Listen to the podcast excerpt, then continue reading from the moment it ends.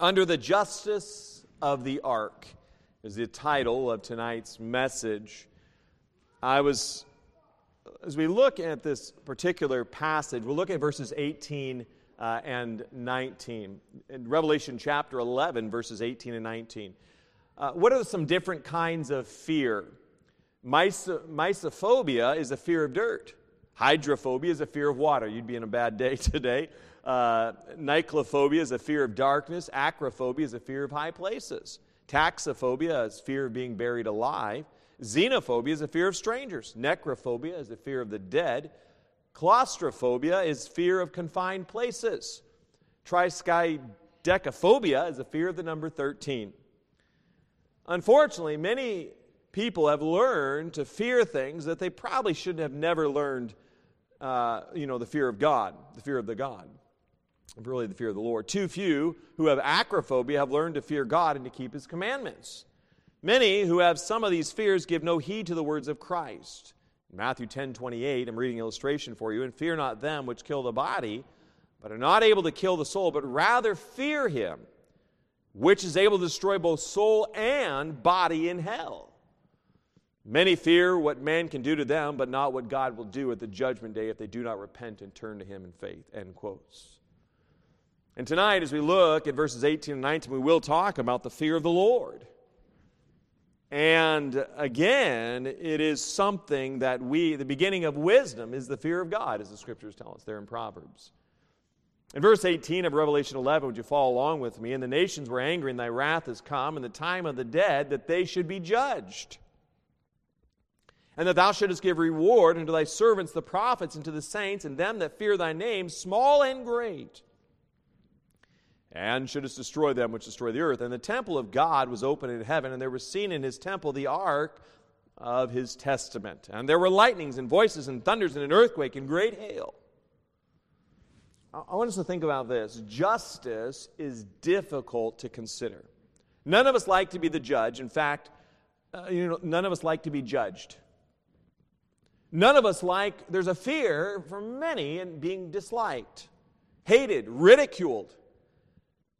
Realize this that if someone hates us, despises us, scorns us, that the words of a human can bring you and I at times to a despair of life. By the very words of a man or woman, we can have a fear of them and a fear of falling out of favor with them, and it can bring great depression. Now, none of us wanted the consequences of our sin, but it's there.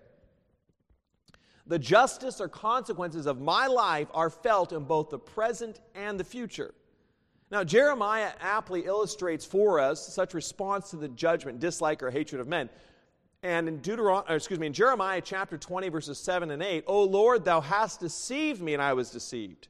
Thou art stronger than I and hast prevailed. I am in derision daily. Everyone mocketh me. Jeremiah, I mean, he's in the pits. He said, Everyone's making fun of me. God, I'm preaching your word. I'm doing what I'm supposed to do, and the people hate me. Guess I'll go eat worms. kind of, right? Thou art stronger than I, and hast prevailed. I am in derision daily. Everyone mocked me. For since I spake, I cried out. I cried violence and spoil, because the word of the Lord was made a reproach unto me and a derision daily. He said, The word that I'm supposed to preach to Israel, they mock me, they scorn me, no one listens to me. Now, he was told they wouldn't listen to him. They hated Jeremiah, they didn't want to listen to his words. And yet, he was given a mission to do. And it is so easy for us as believers to have a fear of man and lack a fear of God. Do you realize that a fear of what man has to say is a fear of the justice system of this world rather than the justice system of God? If what I am supposed to do and what God has called me to do and I don't do it because of a fear of what others may say or think, then what I'm doing is I am fearing the justice of this world rather than the justice of God. Many people may not accept Jesus Christ because of what friends and family acquaintances, acquaintances and others may think. They're fearing the reprisal or the justice of emotions and actions of others towards them. Now, as Christians, we have been called to fear God. This is a holy, reverential fear that is couched, Lord, is placed in the reality that He is the ultimate judge with whom I will give account of my time and my life here on earth. We like to think of the Lord Jesus as a miracle working, wonderful, loving, caring, compassionate Savior.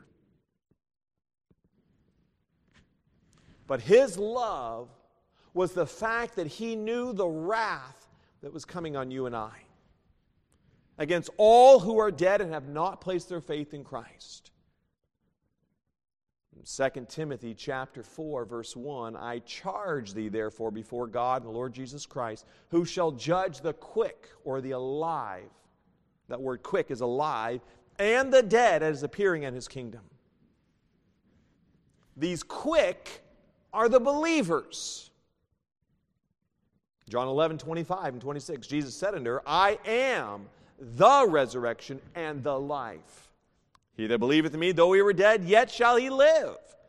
Jesus said I am the resurrection and life. He that believeth in me, though he were dead, yet shall he live. And whosoever liveth and believeth in me and shall never die, believest thou this? So, three times over, he's confirming that if you believe in Christ, you're alive. But in Ephesians 2 5, it tells us, even when we were dead in sins, hath quickened us together with Christ. By grace you are saved. So the dead are lost in sin. They're dead. They're dead to God. There's no relationship with God. They're completely alienated from Him. Now, I want to ask you a question, this, several questions this evening. And there is a point to all of this in regards to judging the dead and reward to the servants of God and to thy servants the prophets, and to the saints, and them that fear thy name. So there's rewards and there's judgment. So I ask you the question, and I want you to, maybe after we're done this evening or coming in the invitation, will you face the judgment of God for refusing Jesus as your Savior? Maybe you can say, Yes, I will not face that judgment. Will you face the judgment of God for not living as Christ as your Savior?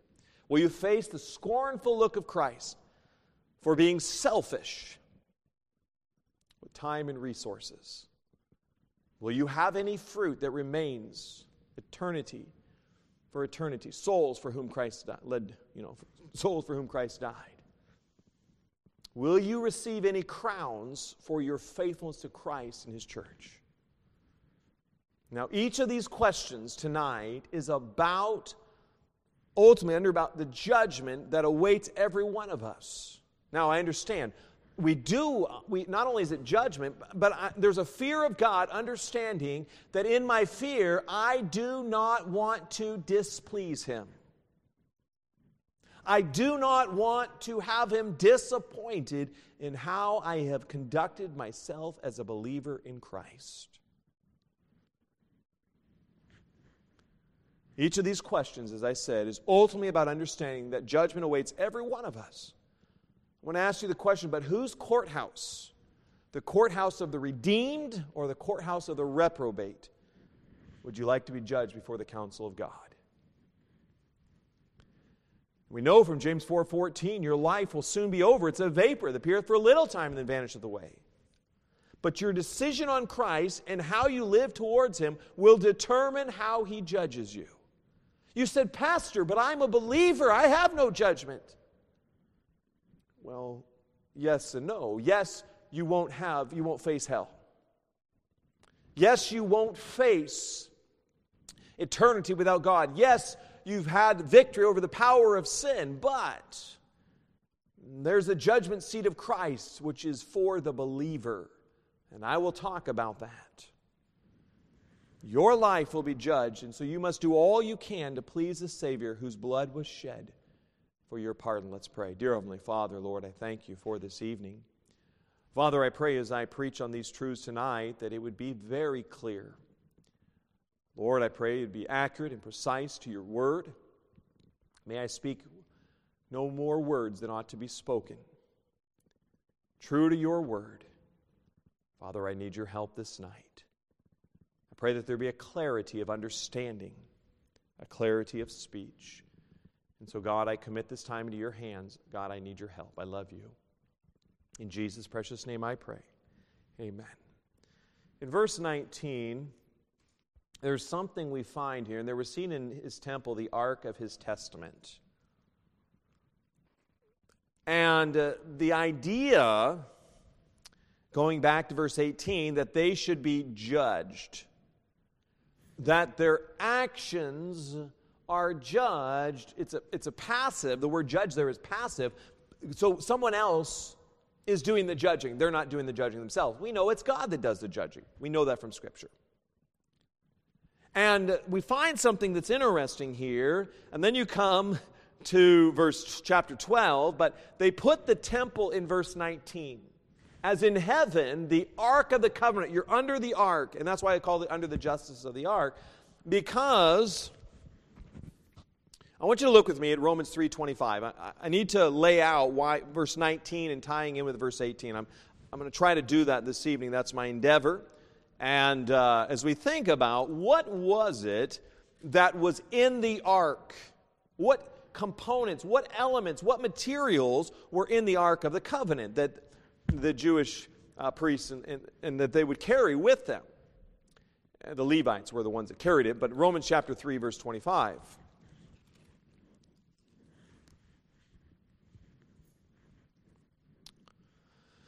To declare, I say at this time, his righteousness that he might be just and the justifier of him which believeth in Jesus. The whole, that word just is conformed, that word there, if you look at Webster's dictionary, conform to the rules of justice. Founded in truth. Just, and then it goes on to say, that he might be just and the justifier of him which believeth in Jesus. That word justifier is he who pardons and absolves from guilt and punishment. The whole idea here is a courtroom and of the legal system, guilty and not guilty. So, immediately, it's interesting that just following the discussion on the judgment of the dead and the saints and the prophets, and, and those uh, mentions here in verse 18, that just following this, there's a scene of a temple of God in heaven. Now, what is in the Ark of the Covenant? Look with me at Hebrews chapter 9. It tells us this. What components are in the Ark of the Covenant? Hebrews 9, verses 3 through 7. Particularly, verse 4 is the one that gives us the information uh, of what's in there. And you can find that in the Old Testament as well, but this is kind of a uh, condensed way of saying it, other you can find it from the New Testament. But uh, Hebrews chapter 9, verse 3. And after the second veil, the tabernacle, which is called the holiest of all. So let me explain this. let me just kind of use my pulpit here as a kind of an example. Uh, imagine this is like the temple courtyard. You come in, and this is the courtyard. Okay? So you enter into the courtyard. Now, the courtyard would obviously be bigger than the holy place. But you come into the, the courtyard, and uh, the first thing you'll have, uh, you'll have your uh, brazen altar where they do the sacrifice of the animals. You'll also have uh, your, your, uh, bra- the laver, right? The wash bowl, the wash pot. And see, we understand, as Scripture, without the shedding of blood, there is no forgiveness of sins. There's no entrance to God apart from sacrifice. So you come in the temple and you have your altar here, you have your basin here, the, the brazen laver or the wash pot, if you would, a big bowl of water. And, and they would wash themselves before they would come into the holy place. And you would have your candlesticks, your showbread, and then right here, before you come into the Holy of Holies, this is the holy place, before you come into the Holy of Holies, you would have an altar of incense. And the scriptures tell us the altar of incense as the prayers of the saints very sweet to God. You come into the holy, holy of holies, and there in front of you is the Ark of the Covenant with its two uh, poles through it. You have the two cherubims with their, their wings outstretched over the mercy seat. So you have this kind of little uh, this box.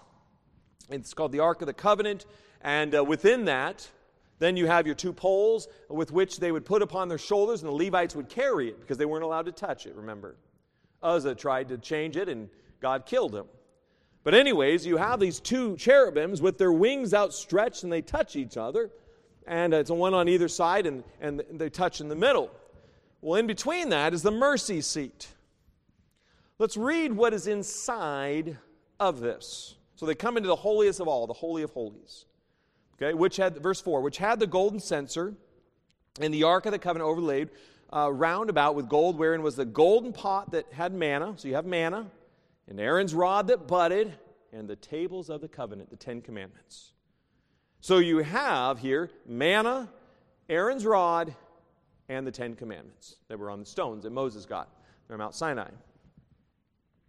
Now, the law, and all of this going forth, and over it, the cherubims of glory shadowing the mercy seat, of which we cannot now speak particularly. Between those cherubims, there was the idea of a mercy seat, and they would, as they went in year by year into the holy place, the Holy of Holies, they would uh, sprinkle the blood upon it. And uh, shadowing the mercy seat, of which we cannot now speak particularly. Now, when these things were thus ordained, the priests went always into the first tabernacle, accomplishing the service of God. But into the second went the high priest alone, the Holy of Holies, where the Ark of the Covenant was, once every year, not without blood, which he offered for himself and for the heirs of people of the people. The Holy Ghost, this signifying that the way into the holiest of all was not yet made manifest, while as the first tabernacle was yet standing. And they go into the Holy of Holies, but they do not enter where the Ark of the Covenant, the presence of God, the cloud of the Lord was, without blood. Because they touch the ark, the law against which they are not supposed to touch it, and they die. They come with blood and they pour it over there, they pour it over the Ark of the Covenant.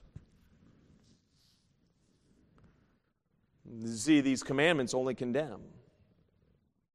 The high priest alone once a year, but not without blood. They needed a forgiveness. There was a justice system. They speak of if you never approach the mercy seat, then the commandments are your abiding law. You see, we are under the law of the land here. As we want to get to God, we're under the, we're under the law of God. We're all condemned guilty in the justice system of God. In Exodus 25, 21, and thou shalt put the mercy seat above upon the ark, and in the ark thou shalt put the testimony that I shall give thee. The mercy seat was on top of the law. The mercy covered the law that I'm guilty under. Because the law only condemns me. The law only shows me how bad I am or what thing what laws I've broken, what which laws I breached.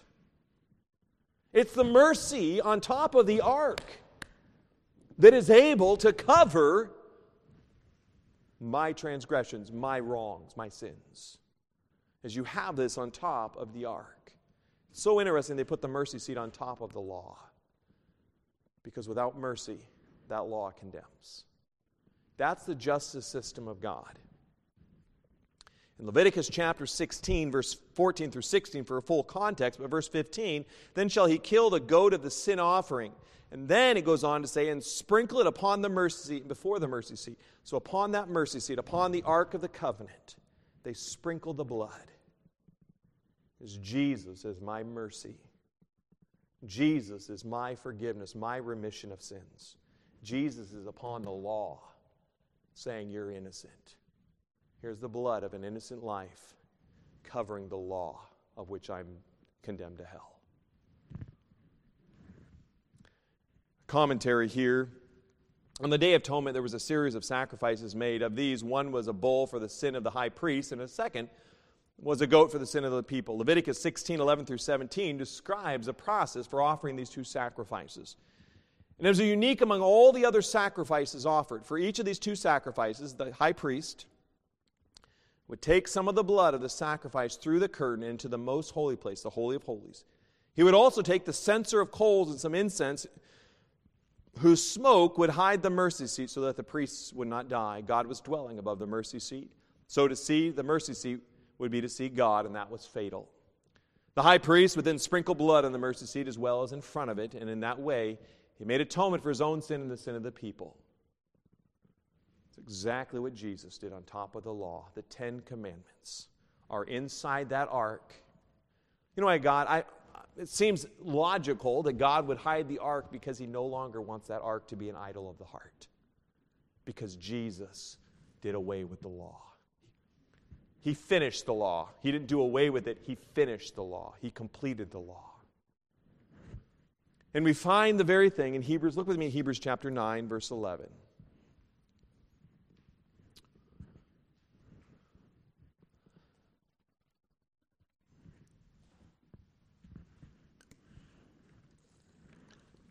Now, how does this tie in in Revelation 11 with the dead and the saints and the prophets and so forth?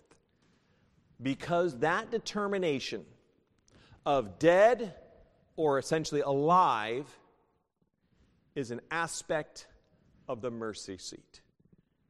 It is a truth of a determination that is determined by what you do with that mercy seat and what you do with the justice of the law. In Hebrews chapter 9, verse 11, but Christ, being come and high priest of good things to come, by a greater and more perfect tabernacle, not made with hands, that is to say, not of this building, neither by the blood of goats and of calves, but by his own blood, what did he do? Entered in once into the holy place, having obtained eternal redemption for us. What did he do? He goes into the holy place, he sheds his blood on top of the law for you and I. And we're forgiven. That blood covers the law. It said innocent. What the law condemns, the innocent life of Christ covers and says, You're innocent, paid in full. That Ark of the Covenant has the Ten Commandments, it has Aaron's rod, it has the manna. The man is like the bread, right? Man does not live by bread alone, but by every word that proceeds out of the mouth of God. You have the word of God, you have Aaron's rod, wherein God worked through Aaron's you know, ministry, and then you also have the Ten Commandments. But he entered not into an earthly temple, he enters in the holy place to shed his blood on that mercy seat for all of humanity. Verse 14 of Hebrews 9. How much more shall the blood of Christ, who through the eternal Spirit offered himself without spot to purge uh, spot to God, purge your conscience from dead works to serve the living God. The law says you must continually be perfect. You must never breach the law. Well, none of us are going to accomplish that. Verse 15 and for this cause, he is the mediator of the New Testament, that by means of death, for the redemption of the transgressions that were under the First Testament, the law, for the redemption of the transgressions that were under the First Testament, they which are called might receive the promise of eternal inheritance. There's forgiveness of the wrongs for breaking God's laws, the Testament, the, the, the, the Ten Commandments. And so in heaven, here is a thundering and all these things going on in Revelation 11, and it's the idea is there's a justice coming. So as 19 follows verse 18 to let us know God is saying justice is coming. Now, are you dead or are you alive? Are you quick or are you dead? I hope this is making sense. A little commentary here by David Sorenson, because of Christ's perfect sacrifice, those Old Testament saints might receive the promise of eternal inheritance. The new covenant looks forward not only to the future, but all the way back to the Garden of Eden. Now, I want you to look, let's look a little further here in Hebrews 9, verse 24.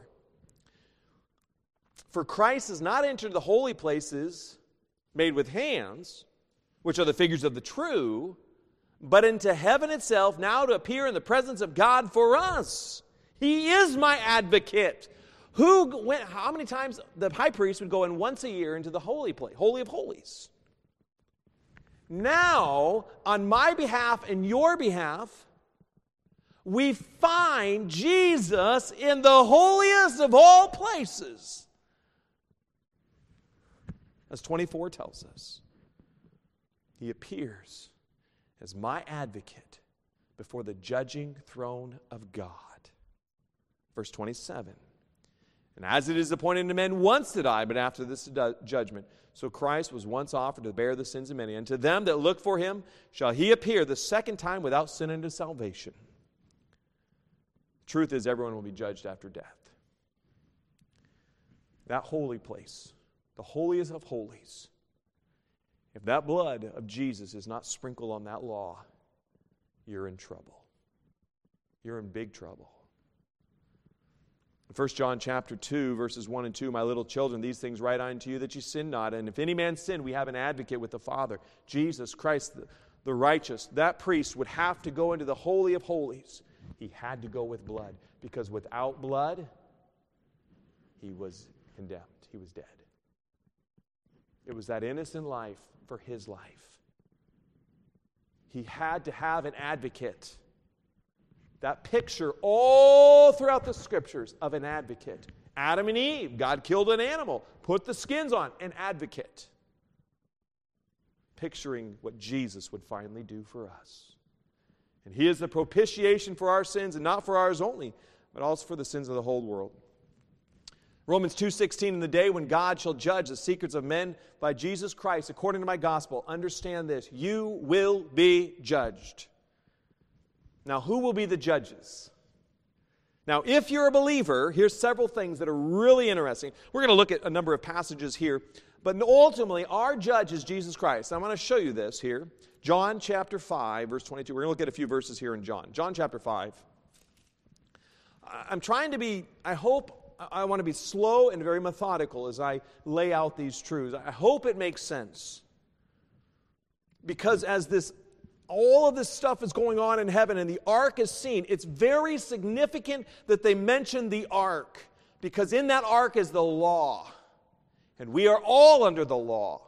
We are all bound to the law. Whether you believe in the law or not, you're still under it. John chapter 5, verse 22.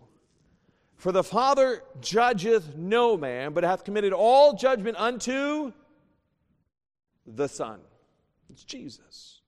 Look with me at verse eight, chapter 8, verse 26 of John.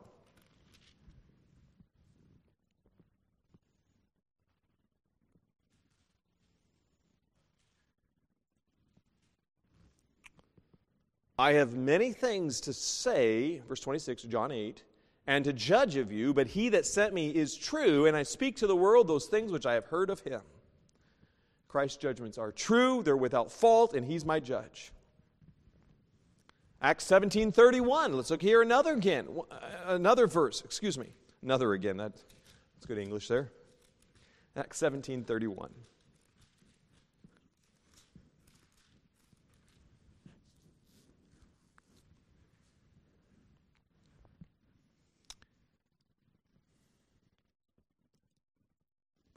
Because he hath appointed the day in which in the which he will judge the world in righteousness by that man whom he hath ordained whereof he hath given assurance unto all men and that he hath raised him from the dead. Who else could it be speaking about but jesus christ to judge the world?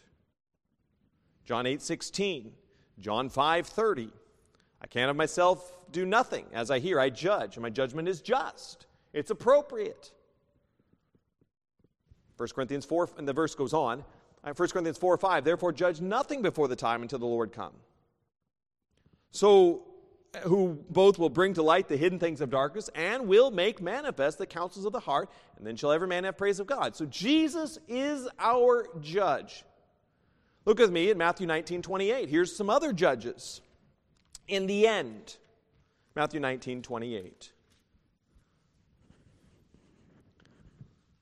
This next, uh, not this, but there's one passage after this. This is pretty exciting for us as believers.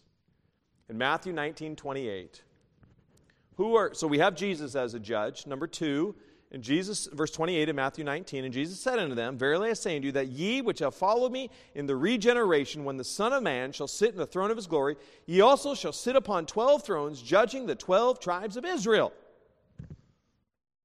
He's talking to the twelve disciples here. So you'd have the 12 disciples judging the 12 tribes of Israel. Now look with me, that's another one 1 Corinthians 6. 1 Corinthians chapter 6. Isn't this really interesting information as you think about it and just think about the temple and all the symbolism and all the, the parallels of thought of how it relates to my redemption? First Kings, or excuse me, 1 Corinthians, 1 Corinthians chapter 6, verse 1. Now, this passage of scripture here, we'll read the first six verses. And the passage of scripture here is talking about a brother or a sister in the Lord suing another brother or sister in the Lord, okay? That's what's going on. Verse 1 of uh, 1 Corinthians 6 Dare any of you, having a matter against another, go to law before the unjust and not before the saints? Do ye not know that the saints shall judge the world? What did he just say there? The saints shall judge the world. And if the world shall be judged by you, are you unworthy to judge the smallest matters? He says the saints, the believers in Jesus Christ, will judge the world. That's pretty exciting. Are ye unworthy to judge the smallest matter? Know ye not that we shall judge angels? Woo! The, the saints, they judge the world, they judge angels. Now, Jesus is the ultimate judge. How that works in the whole system and, you know, the hierarchy of, you know, you go up the court system, I don't know, but it says, this is what it says. How much more things that pertain to this life? If ye then have judgments of things pertaining to this life, set them to judge who are least esteemed in the church. I speak to your shame. Is it so? There's not a wise man among you. No, not one that shall be able to judge between his brother. But brother goeth to law with brother, and that before the unbelievers. It is absolutely abominable for a believer to sue another believer in this very, what he's saying here. He says, Can't you deal with it inside the church? Can another believer who's going to one day judge the world, judge the angels, why can we not figure out from the Word of God to judge righteously and deal with things? It's a condemnation on the church of Corinth for their carnality. But the saints will judge the world and the angels. That's pretty exciting. He's saying, if you're going to do that someday, why don't you practice it now on even the small matters? Now, how are we judged?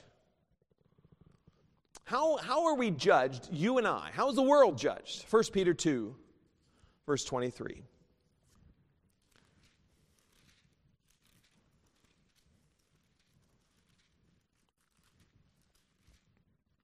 1 Peter uh, 2, uh, verse 23. 1 Peter 2, 23.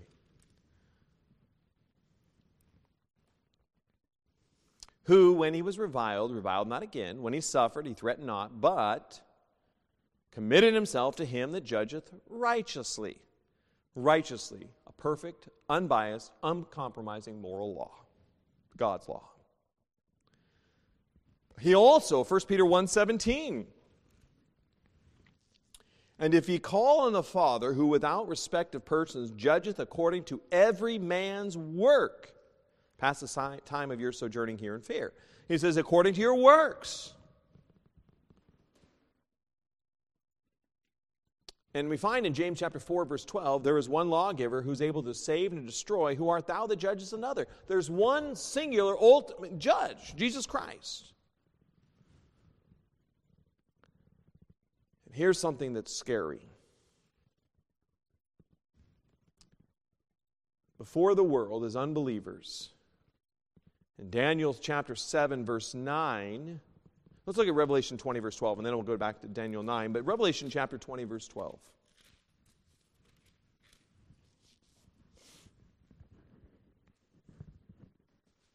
So we're, we're judged by our works if we're dead. If we're dead in Christ.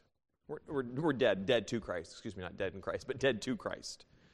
Revelation 20, verse 12. And I saw the dead, small and great, stand before God, and the books were open, and another book was opened, which is the book of life.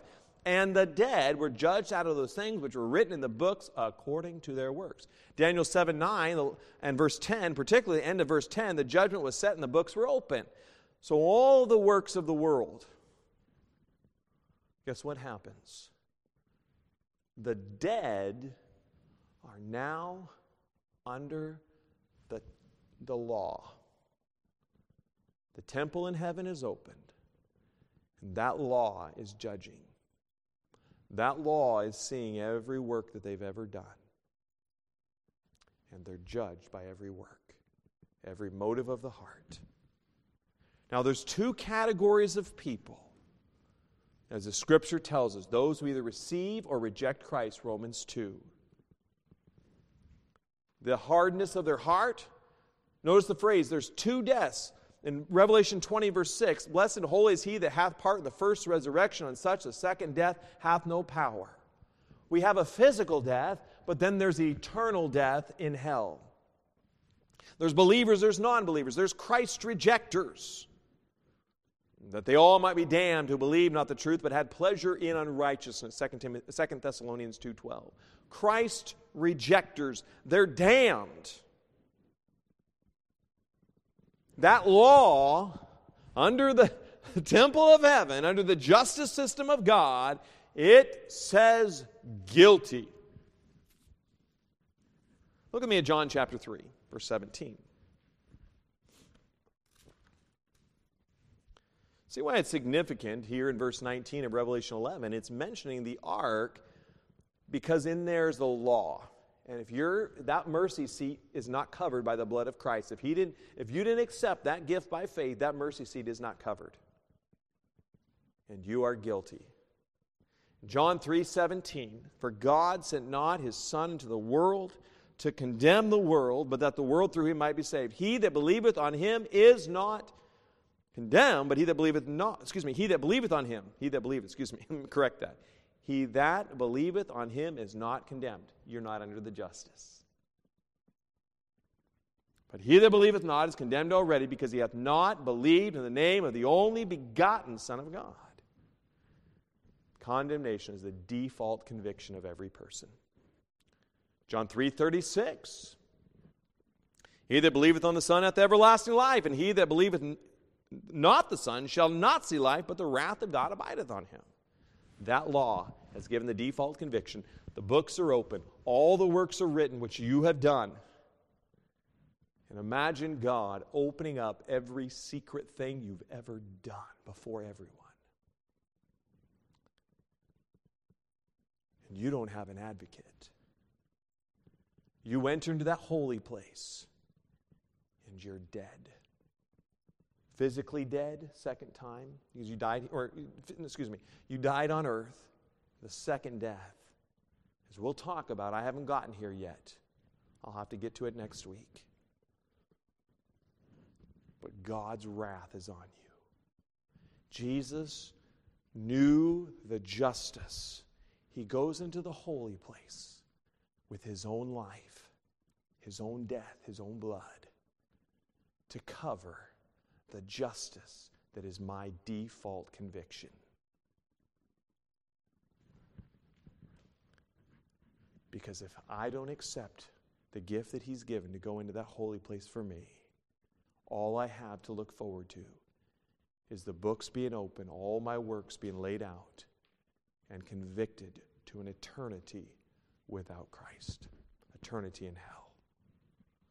God's wrath abides on you. That is a fearful thing to be. John chapter 12, look with me here. So that temple, as this scene succeed, follows the verse 18, you better make sure that Jesus has entered that holy place for you. That gift, you've accepted his gift for eternal life. John 12, 47. And if any man hear my words and believe not, I judge him not, for I came not to judge the world, but to save the world. He that rejecteth me and receiveth not my words hath one that judge him. The word that I have spoken, the same shall judge him in the last day.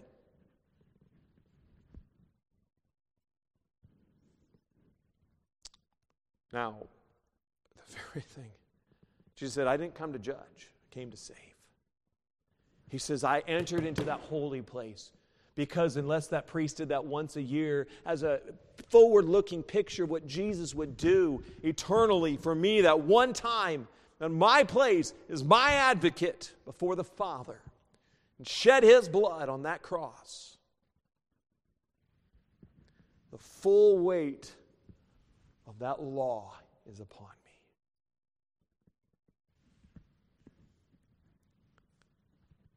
To save the world means there's an imminent destruction. He says, not to judge, but to save. Save from what? What are you being saved from? The penalty, the power of sin. It's an imminent destruction, a fearful destruction. And I'm going to talk about some of the horrors of hell next week. This is not a word that is used in a curse word, in a cavalier mention. This is a place of unspeakable horror.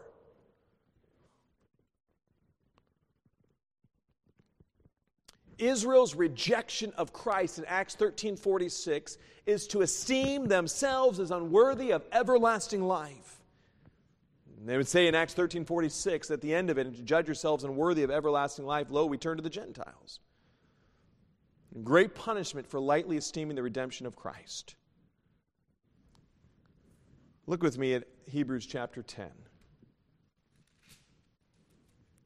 I've got two points left here and then I will have to pick up next week. Hebrews chapter 10.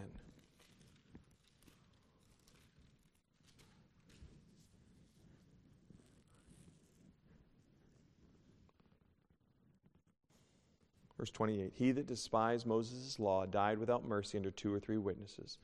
Of how much sore punishment, suppose ye, shall he be thought worthy, who hath trodden under foot the Son of God? and hath counted the blood of the covenant wherewith he was sanctified an unholy thing, and hath done despite of the Spirit of grace. For we know him that hath said, Vengeance belongeth to me, I will recompense, saith the Lord. He's saying there's justice coming for your wrong. The Lord, and again, the Lord shall judge his people. It is a fearful thing to fall into the hands of the living God. My friend, you lightly esteem or handle with a very light fashion the redemption, the blood of Christ going into that holy place for us. The full weight of the law is upon you. If you're not saved tonight, that ought to shake you in your boots. And if you're watching tonight and you're not saved, and you're under all of the weight of the law, and you better get right with God. You better repent of your sins and realize you deserve God's penalty of, of justice in hell. Now, the Christ acceptors, the Bible tells us, we are no longer bound under the justice of the law of sin and death. We are freed from that. Acts 13. Be it known unto you, therefore, men and brethren, that through this man is preached unto you the forgiveness of sins, and by him all that believe are justified from all things from which ye could not be justified by the law of Moses. The law. The law can never forgive. The, inside the law, there is nothing written to forgive. The laws of Canada do not give the, the they don't give the weight it just tells you right and wrong. Here's what we tell you is right, and here's, you know, you go outside of that's wrong. There's not forgiveness, there's not mercy, there's not grace. It's just the law. It is what it is. You transgress it, you break it, you, you step over that boundary that is set, there's consequences. You can't be forgiven by the law of Moses, those Ten Commandments. You can't. In Acts 26 18, my last verse this evening, I'll have to bring it to a close. There's so much more I could go. It's exciting. I trust it's exciting as you think about with the temple and the symbolism. And there's a lot more I could go on with the temple. And I went into that, I don't know, maybe a couple years ago or a year ago or whatever. But there's a lot there. And it's very, very exciting as you think about that. Acts 26 18.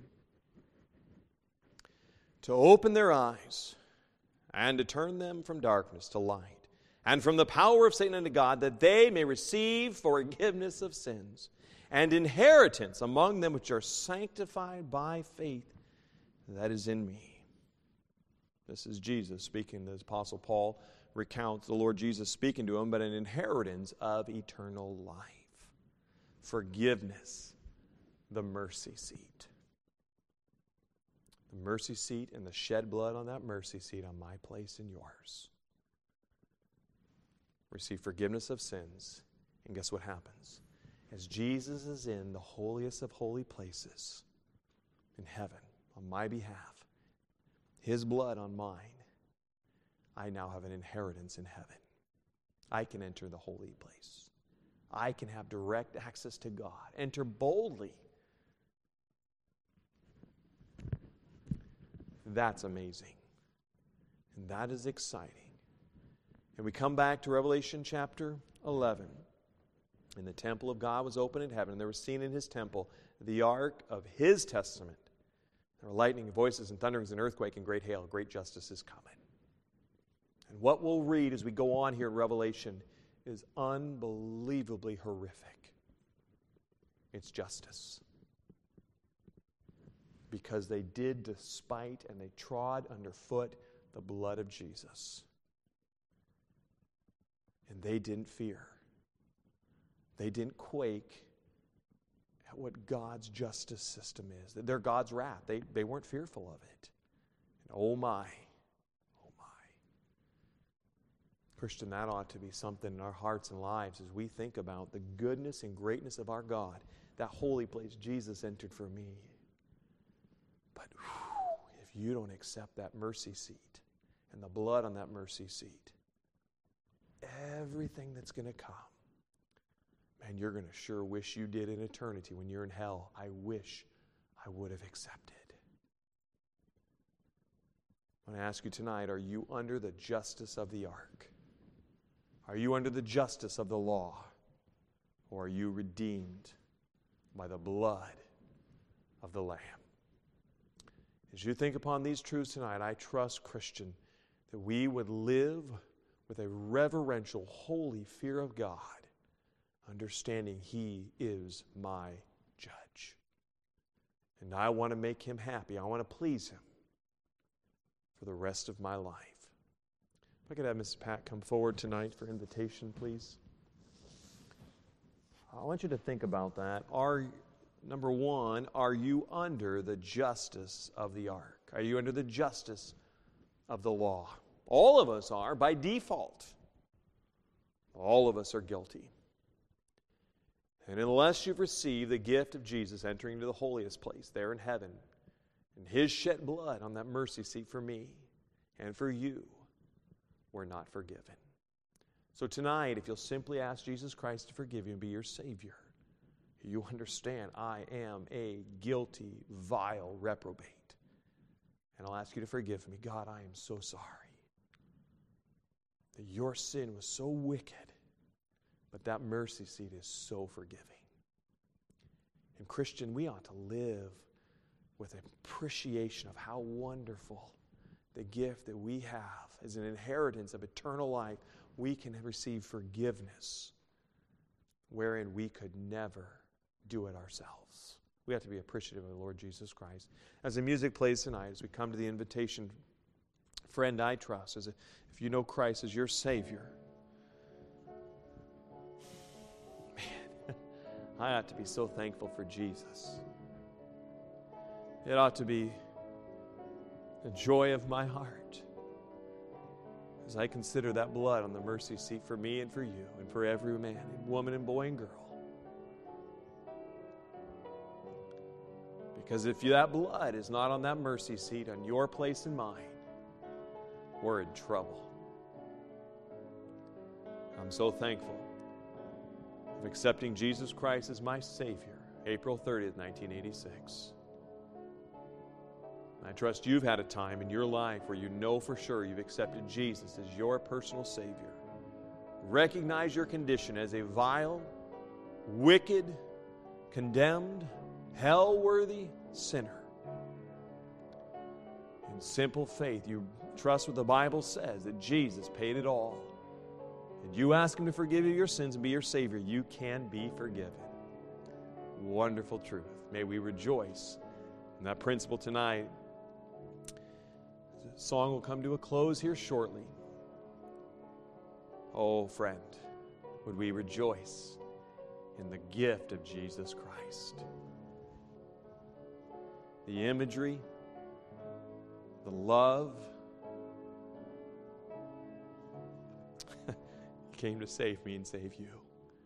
He knew the destruction that I deserved. Let's pray. Dear Heavenly Father, Lord, thank you the fact that those of us who know Christ as our Savior, we're not under the justice of the ark. God, we are within the realm of the redeemed. Lord, we've been forgiven. Because, Lord, you went to that holy place for me, I can go straight to the throne room of God. Thank you, Father. Thank you, Jesus, for realizing my destruction that I deserve. Father, may I live with a love for you. Oh, Lord, help us to have a proper fear of you. Realize you judge, but Lord, you love. And Lord, may it keep us right as we live in the fear of God. Lord, as we'll speak further next week on this very topic, God, I pray that we would rejoice and be thankful that I'm not under the justice of the ark. I've been forgiven. I love you. I trust you've been pleased. In Jesus' precious name I pray. Amen. God bless you.